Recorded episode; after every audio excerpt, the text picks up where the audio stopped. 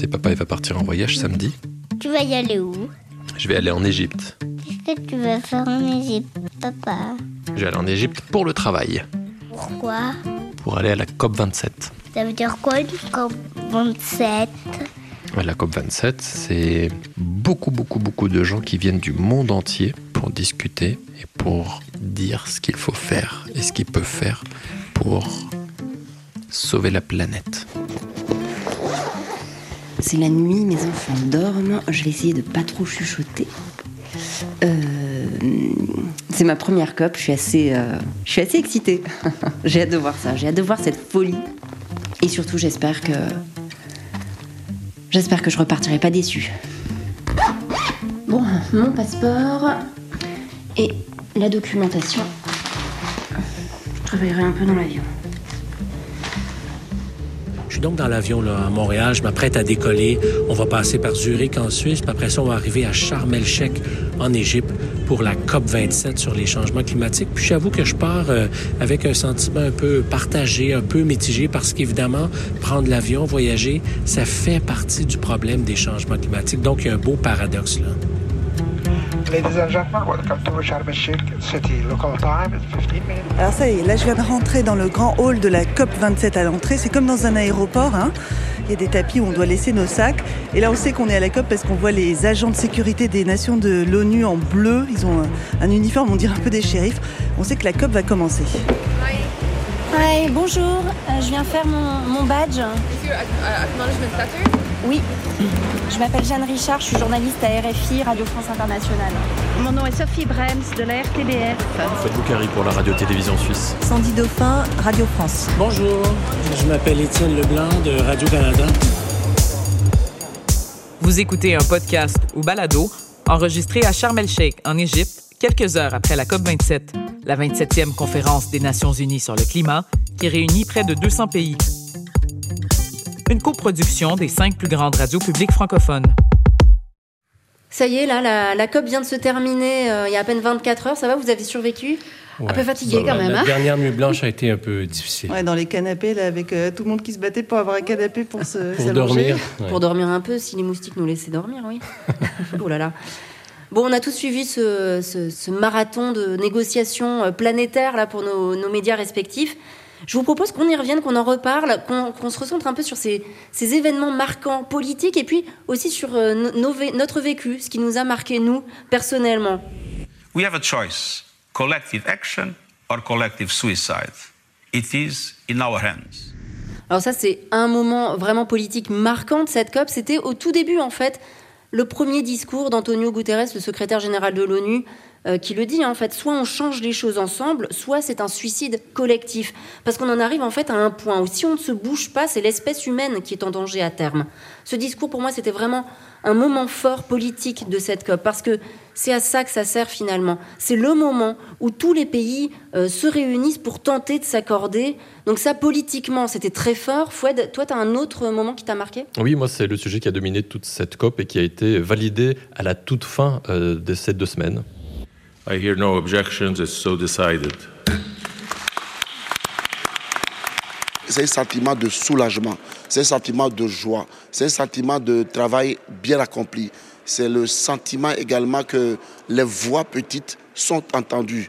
C'est le sentiment que si l'humanité se met ensemble, quelles que soient nos différences, on arrive toujours à s'entendre. Bah, le monsieur qu'on vient d'entendre, c'est Sena Loukai, l'activiste togolais. Il a réagi à ce moment historique où les plus pauvres, les plus vulnérables ont enfin été entendus. Et donc, avec ce fonds euh, des pertes et dommages euh, attendus depuis près de 30 ans, euh, les pays riches reconnaissent leur, li- leur responsabilité directe dans les conséquences irréversibles du, du réchauffement climatique. Alors, c'est qu'un début, il y a encore tout à faire, mais il va y avoir de l'argent pour euh, prendre en charge ce que subissent ces pays pauvres, comme Ah, la c'est désertification, hein. voilà, comme la montée des eaux et les victimes, les morts des catastrophes euh, climatiques. Oui, c'est d'autant plus un moment important parce que je crois pas qu'on s'y attendait, en fait, qu'on arrive à ce résultat après deux semaines Personne de n'y COP. croyait, hein, non, personne n'y croyait, donc on l'a eu. Moment politique important. Un autre moment en politique important, moi, je trouve, de cette COP 27, en fait, c'est l'absence de la société civile. hein. On le sait, euh, à- à- normalement, dans une COP, le samedi entre les deux semaines, il y a toujours une grande manifestation populaire dans la ville où se tient la COP. Cette année, cette manifestation a été interdite par le gouvernement égyptien, donc il n'y en a pas eu. Il y a eu des petites manifestations, par contre, euh, à l'intérieur de l'enceinte de la COP par les gens qui, euh, qui étaient accrédités.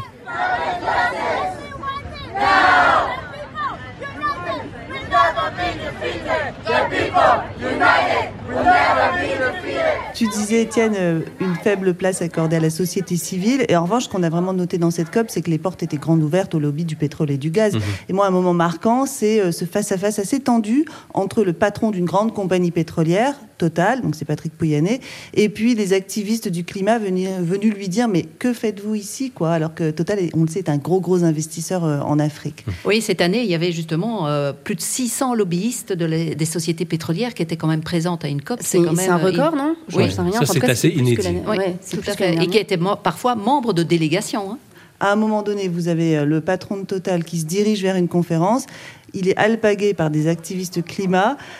Donc il y a eu un brouhaha. Et là, il est obligé de se réfugier dans le pavillon de la Guinée. Et après, il ressort et il se justifie. Il dit non, non, mais attendez, euh, on a encore besoin des énergies fossiles. Si on arrête de faire des nouveaux champs pétroliers ou gaziers, on a un déclin naturel de la production de 4 à 5% par an. La demande ne décline pas de 4 à 5% La demande d'énergie aujourd'hui, c'est pas vrai. On continue à rouler avec des voitures au moteur thermique. Donc si on arrête de faire notre métier, eh qu'est-ce qui va se passer? Il n'y aura pas assez de production et les prix vont continuer à monter et tout le monde est en colère. Et ça, ce genre d'argument, les activistes, ils peuvent pas l'entendre dans une COP. Et voilà ce que dit Louis, il est euh, d'une ONG de Global Witness. Si vous avez une conférence sur la santé, vous n'invitez pas aux grandes entreprises du tabac. Et donc, euh, ça ne fait aucun sens que les Nations Unies euh, invitent tout le monde ici pour parler d'une réduction d'émissions, mais invitent aussi les grands méchants de la crise climatique. Ouais, ça c'est vraiment un bad cop de la COP. Euh, Il y en a d'autres. Euh, moi, je vous propose un petit quiz. On va écouter euh, un petit son. Vous allez me dire ce que c'est. Ok. Ah ben oui, ça, c'est le bruit euh, de la bouteille de coca qu'on décapsule. On les a bien entendus euh, à la COP et c'est vrai que c'est un peu euh, paradoxal. Hein. Coca est quand même un grand euh, pollueur avec euh, son plastique. Mais ici, voilà, tout était gratuit. C'était Moi, un euh, sponsor, oui. c'était un des grands sponsors. Moi qui ai suivi euh, différentes COP, c'est la première fois où il y avait euh, justement du coca euh, gratuit. Alors ils ont fait un effort, c'était pas du plastique, c'était du verre. Je me suis demandé, mais qu'est-ce qu'ils vont faire de tout ce verre? J'espère Ah, ils le consignent. Ils le Ah, il y a une consigne ici. Mais après, je vous avoue que je préfère avoir l'argent de Coca-Cola pour organiser ce genre d'événement qui fait bouger les choses à l'échelle de la planète plutôt que d'aller dans les fonds euh, des différents actionnaires.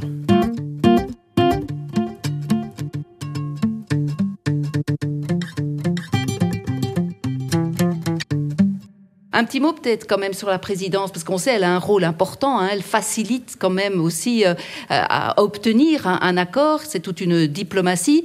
Et c'est vrai que l'Égypte euh, est, est dans une position un petit peu particulière. Bon, elle voulait, comme euh, toute présidence, gagner euh, une COP, hein, sortir avec euh, un accord, mais c'est assez difficile. On disait que c'était une COP africaine, c'est vrai que l'Égypte est dans le continent euh, africain, mais quand elle négocie, elle est dans le groupe pétrolier de l'Arabie, et donc il faut quand même aussi garder des, ses, ses intérêts au niveau de, de son gaz, et puis quand même les intérêts d'avoir une COP africaine. Et c'est tout ça ça, se traduit dans, l'enjeu, le- dans ben la oui. déclaration finale, ce que tu dis, parce que d'un côté c'est une COP africaine, c'est aussi grâce à, à l'Égypte et au fait, au fait qu'elle est poussée pour obtenir ce fonds de dommages et intérêts. Donc là, elle a gagné son pari COP africaine, elle a vraiment obtenu quelque chose pour les pays africains, mais aussi bien sûr pour les îles du Pacifique et des Caraïbes. Mais à la fois, c'est aussi un producteur de gaz important, et ça se reflète sans doute aussi dans la déclaration finale qui manque vraiment, vraiment d'ambition sur les énergies fossiles. Oui, il paraît d'ailleurs qu'il y a des contrats de gaz qui se sont signés en parallèle de cette COP entre certains pays européens et certains pays africains. Ouais, il, y a neuf, il y a neuf contrats de gaz Ah. qui ont été signés depuis le, le- entre le début de la COP et la fin. Donc ça, c'est quand même c'est très marquant. On, on y revient, c'était une COP euh, du Oui, gaz la- et du pétrole. Oui, quoi. mais l'Afrique dit le gaz, c'est une énergie de transition. Euh, vous, les Européens, venez pas nous faire la morale. Vous êtes en train de de, là- de chercher des nouvelles routes de gaz parce que l'approvisionnement de la Russie euh, s'est fermé. Mais de là à ce que ce soit signé dans l'enceinte de la COP, je crois qu'on pousse le cynisme. Oui, ça c'est vrai. Je suis d'accord.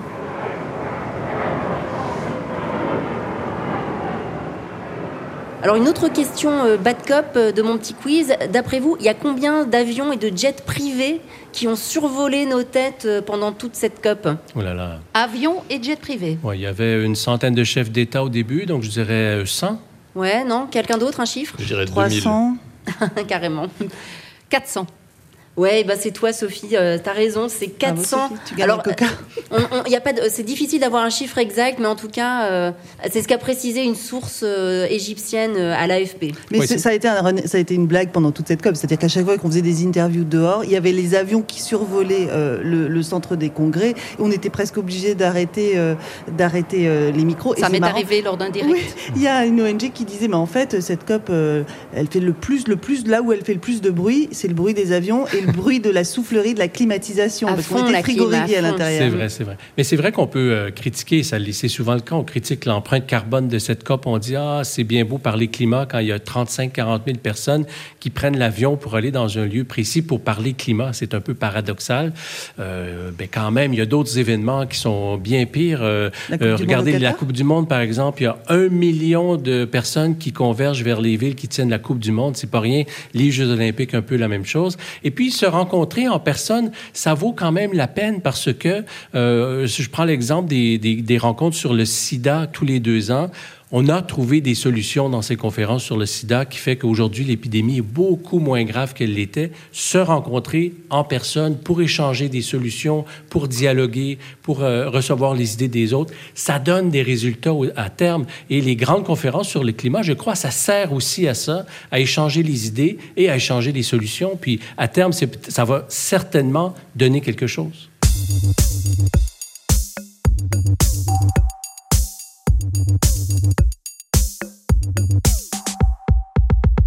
On vient de parler des, des bad cop. Je vous propose maintenant de, de parler aussi des good cop parce qu'il y en a des good cop dans Bah la oui. COP. Des bons coups. Bah, pour rebondir ce que tu disais tout à l'heure, Étienne, tu dis voilà, c'est important de venir se rencontrer dans une COP. Ce qu'il faut bien comprendre dans une COP, c'est que tous les pays ont voix au chapitre. Et donc, c'est probablement le seul organisme mondial où la voix du Vanuatu compte autant que celle de la Chine. Tout le monde a le même temps de parole, tout le monde a une voix. C'est pour ça que les petits pays vulnérables, euh, qui ne sont pas dans le G20, dans le G7, ils, ils sont très très attachés aux COP. Et on les entend beaucoup pendant les COP. Oui, comme euh, Elsin Garaebiti, la chef de la délégation du Vanuatu, qui est venue nous dire écoutez, il faut faire quelque chose. Nous, nos îles, elles sont balayées par des cyclones de plus en plus forts. Il y a des cyclones catégorie 5 qui tournent autour de nous et là, on ne peut pas les éviter. Ce que nous, on veut, c'est des fonds pour pouvoir non seulement observer les cyclones, mais euh, nous aider à réparer euh, les dégâts. C'est vrai que Vanuatu, c'est une voix importante, mais il y a une autre voix importante qu'on a entendue ici à la COP, c'est celle du Brésil, parce que le, le président nouvellement élu du Brésil, Lula, il est venu à la fin de la COP. hein. C'était Il est la arrivé grande ici- star, hein. Ah, il est arrivé ici comme une star, et les gens le suivaient derrière. Il y avait toute une foule agglutinée autour de la salle, trop petite, où il devait prononcer euh, son discours. C'était quand même très, très spécial à voir. C'est assez rare qu'on voit ça dans les COP. Et le discours de Lula était quand même assez porteur. hein. Il a dit, Lula, un- il a amené un élément très important, moi j'ai trouvé. Il a dit, on ne peut pas euh, séparer la lutte contre les changements climatiques de la lutte contre la pauvreté. C'est un élément fondamental pour les pays en développement. Por isso, a luta contra o aquecimento global é indissociável da luta contra a pobreza e por um mundo menos desigual. La raison pour laquelle aussi il a suscité de l'espoir, Lula, à cette COP, je pense, c'est qu'il est venu euh, annoncer un zéro déforestation pour la forêt amazonienne, alors que son prédécesseur, euh, Jair Bolsonaro, avait maltraité hein, ce poumon vert. Alors, je ne sais pas s'il arrivera à faire la déforestation, mais en tout cas, c'était un des messages où on dit, OK, je vais le faire. Quoi. Dans cette COP, il n'y a pas eu beaucoup d'États qui ont dit, voilà ce que je vais faire en plus. Et ça, ça compte beaucoup pour les représentants des, des populations autochtones hein, qui, a- qui accueillaient Lula. D'ailleurs, c'était ça qui était vraiment aussi euh, marquant. Moi, mon- un, autre goût de cop, c'était ça aussi. hein. On a vu euh, la jeunesse qui allait euh, au combat, qui portait son message euh, aux dirigeants. Tous les matins, ils étaient là pour euh, accueillir les délégués, Les interpeller. les interpeller. Et leur dire d'arrêter avec les contrats de gaz et de pétrole. C'est ce que dit euh, Gabriel Classen de l'Alliance africaine pour le climat, un jeune Sud-Africain qui était là tous les matins pour interpeller les dirigeants. Souvent, nos dirigeants nous vendent parce qu'ils voient une opportunité de développement pour eux-mêmes. Et dans les pays africains, les jeunes et les communautés locales aux premières loges n'en veulent pas parce qu'ils subissent les effets dévastateurs. On le voit, il y a un écart massif entre ce que veulent nos dirigeants et ce dont on a besoin, nous, sur le terrain, les jeunes et la société civile.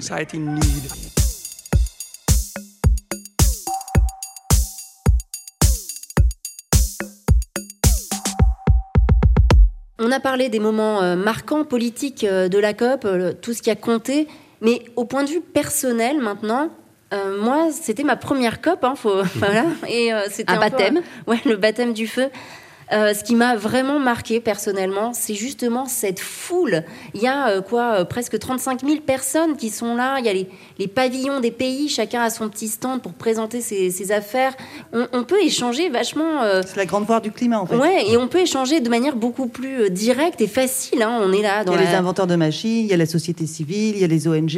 Ouais, il y a on- les militants qui rencontrent les dirigeants politiques aussi.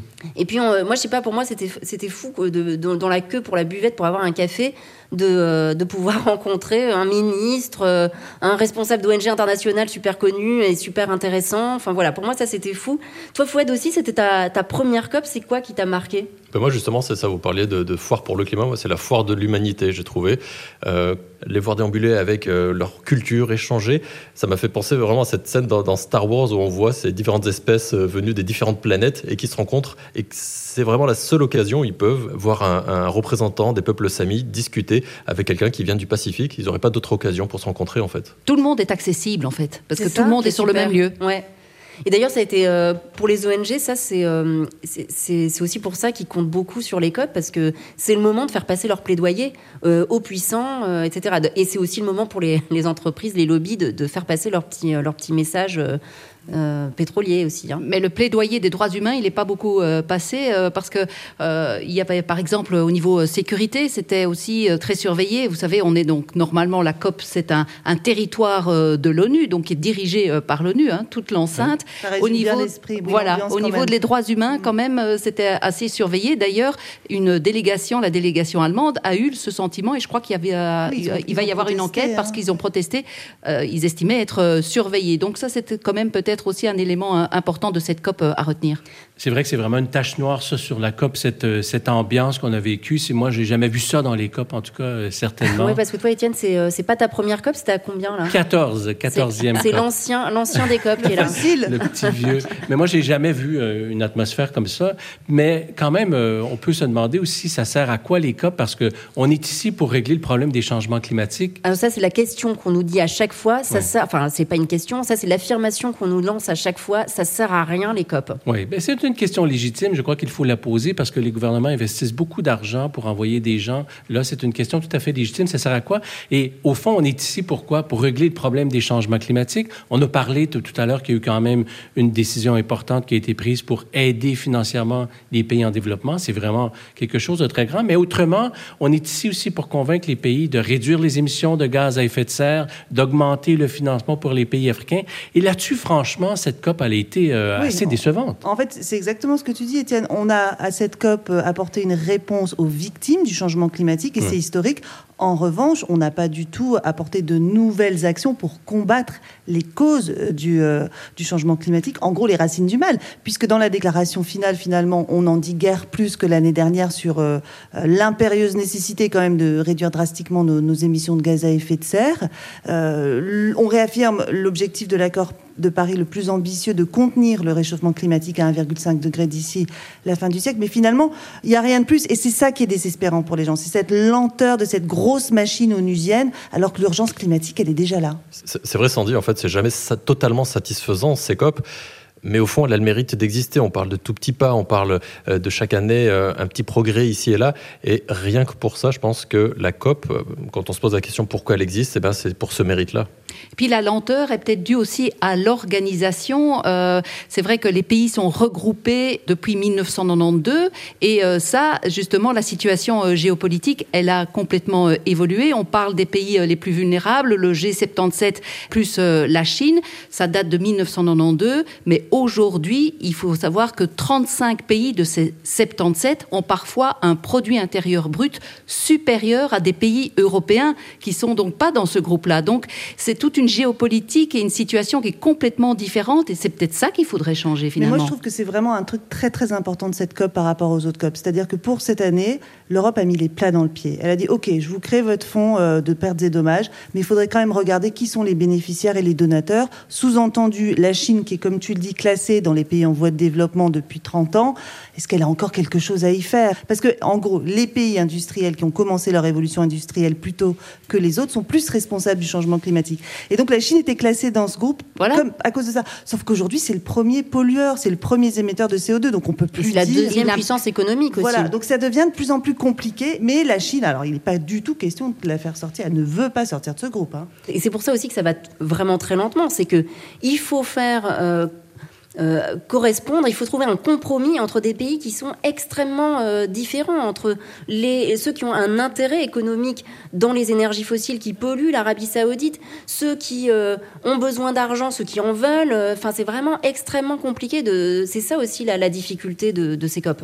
Moi, je trouve que le, problème climatique, c'est la raison pour laquelle on vient dans ces COP. Et si, et si on se demande ça sert à quoi, le problème climatique, c'est un problème mondial. C'est pour ça qu'il faut se réunir tous les pays ensemble. On n'a pas le choix de se parler tout le monde ensemble. Il ne faut pas exclure aucun pays de ça, sinon ça ne peut pas marcher. Et c'est un problème aussi, le, problème du climat, qui est un, un, problème bien, bien plus complexe que, par exemple, le trou dans la couche d'ozone. Pour régler le problème climatique, il faut régler les problèmes de transfert technologique, d'agriculture, d'énergie, d'aide au développement. Le climat, ça inclut tout ça. Ce n'est pas qu'un problème environnemental. Et c'est pour ça que c'est complexe dans le fond, qu'est-ce qu'on doit faire pour régler le problème du climat? On nous demande de changer notre mode de vie. Donc, c'est pas mal plus complexe. Tu as raison, Étienne, c'est très complexe. Je pense qu'on est tous d'accord ici pour dire que c'est indispensable une COP, mhm. ne serait-ce parce qu'au bout d'un moment, il faut aussi qu'on mette euh, sur la table les réglementations internationales si on veut lutter contre le réchauffement climatique.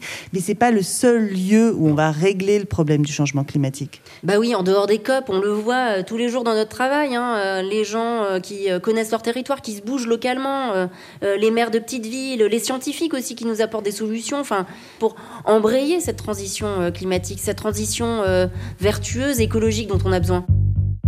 Ici, on en faisait un podcast en fait de tout ce qu'on vient de dire autour de, de ces solutions dont tu parles, Jeanne. Proposer, présenter des solutions Ouais, un podcast, un balado, comme vous dites au Canada. Sur les solutions euh, qu'on peut mettre en place pour. Face à euh, l'urgence climatique Oui, ok. allez. C'est une bonne idée. Et puis ça apporterait un petit peu une petite touche d'espoir quand même, parce que c'est. Euh, Mais parce qu'il y en a stressant. Parce qu'il y en a Mais oui. Puis on en a besoin aussi d'espoir parce que si on regarde des mauvaises nouvelles tous les jours sur le climat, ça peut vraiment être un peu angoissant. Alors c'est vrai que ça fait du bien de parler d'espoir quand même.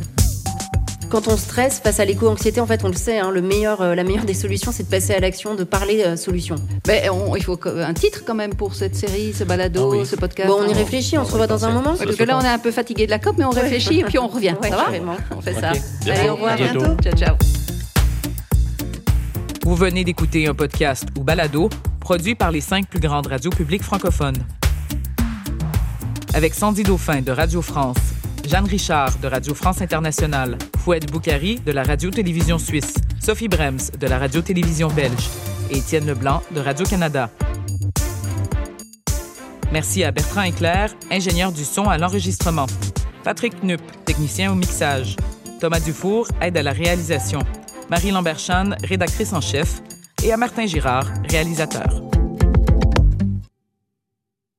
Vous avez aimé cet épisode?